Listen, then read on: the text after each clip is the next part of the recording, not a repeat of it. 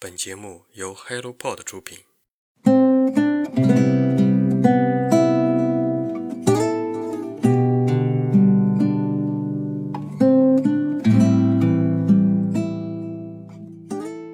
Hello，欢迎来到晨间舒适，又是新的一个周二，我是雪茄。我要热化在南方了。录制这期节目的现在，室外温度达到三十九度。前几天有个新闻，说是有一百多头活生生的猪从北方运到南方，结果在高速上中暑了，无奈求助消防员进行喷水降温。确实是非常离谱的温度，谁能想到我已经经历了好几周的高温红色预警，未来还有一周的四十度在等着我。但再热也会过去的。请雷阵雨来的再勤快一些吧。那接下来就开始我们本期的新书速递。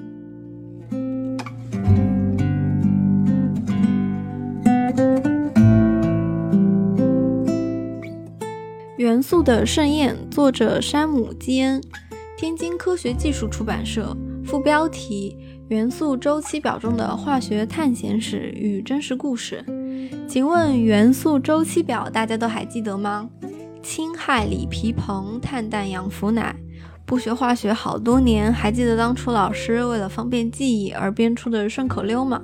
前二十个元素的化学式你都还记得吗？如果不是从事着化学生物相关的工作，或许这些化学元素在我们生活中就没有特别多出现的机会了。但是如果要给这些冷冰冰的元素写份自传的话，会是什么样子？元素的发现史其实也是充满激情、冒险、竞争、背叛、浪漫以及执着的故事，从化学一直讲述到物理、生物、历史，甚至是政治、货币与艺术。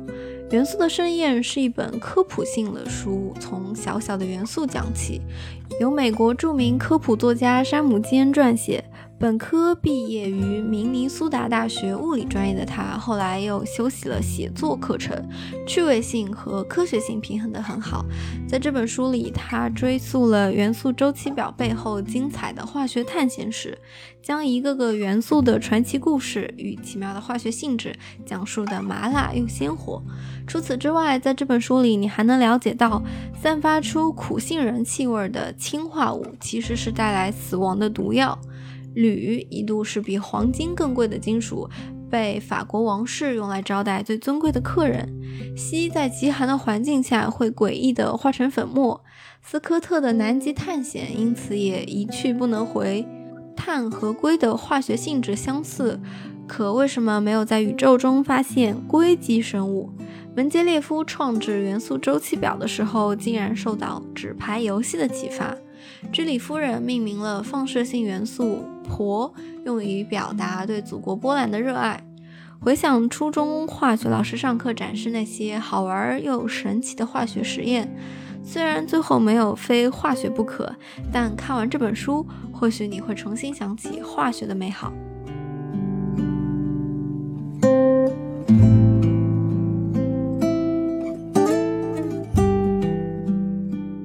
听见天才，作者西摩斯坦、加雷斯、墨菲，译者于永离。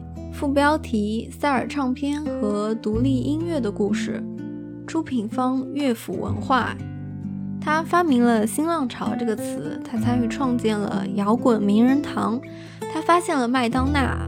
他不会写歌，不会演奏乐器，也不会操作录音棚，但他有世界上最好的耳朵，可以让他听见天才。他的血管里流着制作唱片的虫胶。传奇厂牌塞尔唱片创始人西摩斯坦回忆独立音乐的黄金时代。如果上面一本书是讲述默默无闻的化学元素的发展史，那这本书就是拥有无数喇叭的流行音乐的传唱史。我看到这本书名字的时候，觉得稍微有点夸张。究竟是一双什么样的耳朵才能听见天才？西摩斯坦是迄今仍在世的流行音乐界最伟大的唱片人之一。虽然国内的读者对这个名字并不太熟悉，但他拥有超过六十年的唱片业征途，从未停止对天才的挖掘。其传记堪称半部欧美独立音乐百科书。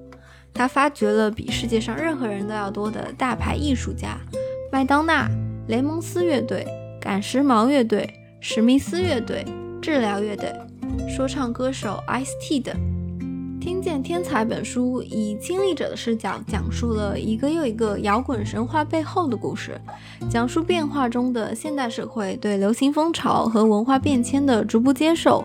书中对流行音乐产业的运作模式和行业内幕进行了生动的描绘，从西摩人生的巅峰和低谷时期去体会变幻的音乐界。它是狂热也是冒险的，基本不签已经成名的明星，总能捕捉到一支新乐队的特别之处。有时候这会带来成功，也有时候冒险失败。成功需要天才加上运营加上运气，仅有天才是不够的。但无论如何，对一个做音乐的来说，让足够多的天才被世界听见了，已经是生命中最大的满足。乐府文化的主编曾分享为什么要出版这本书的原因。文章里说，就像在和天才的作者们对话一样，他们的书有时候会成功，有时候没有，但没有也没关系，天才需要等待。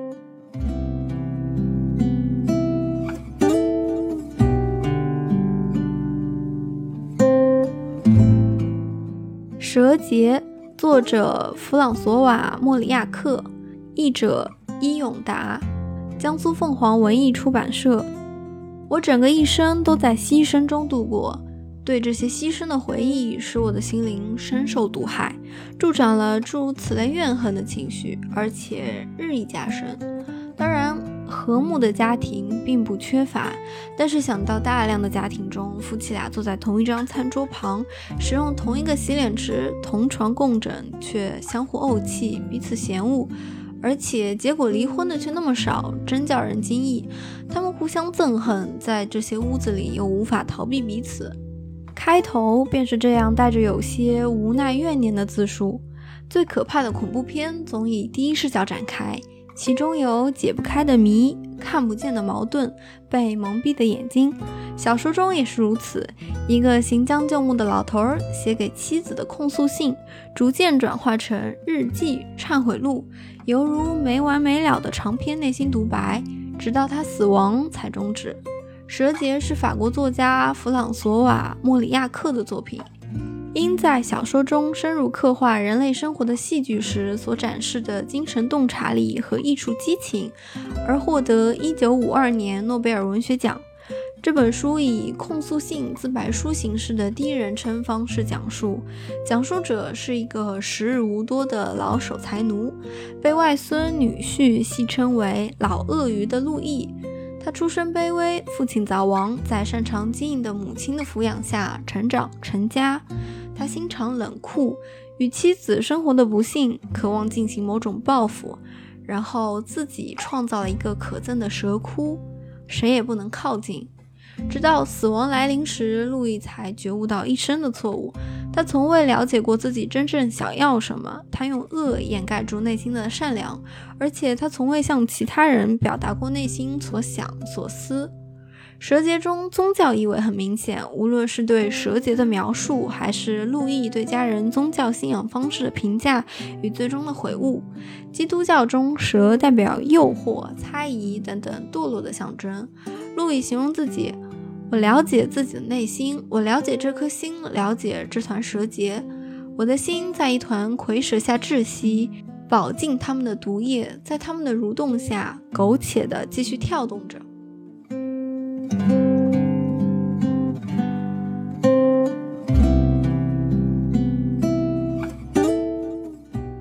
好了，以上就是本期的新书速递。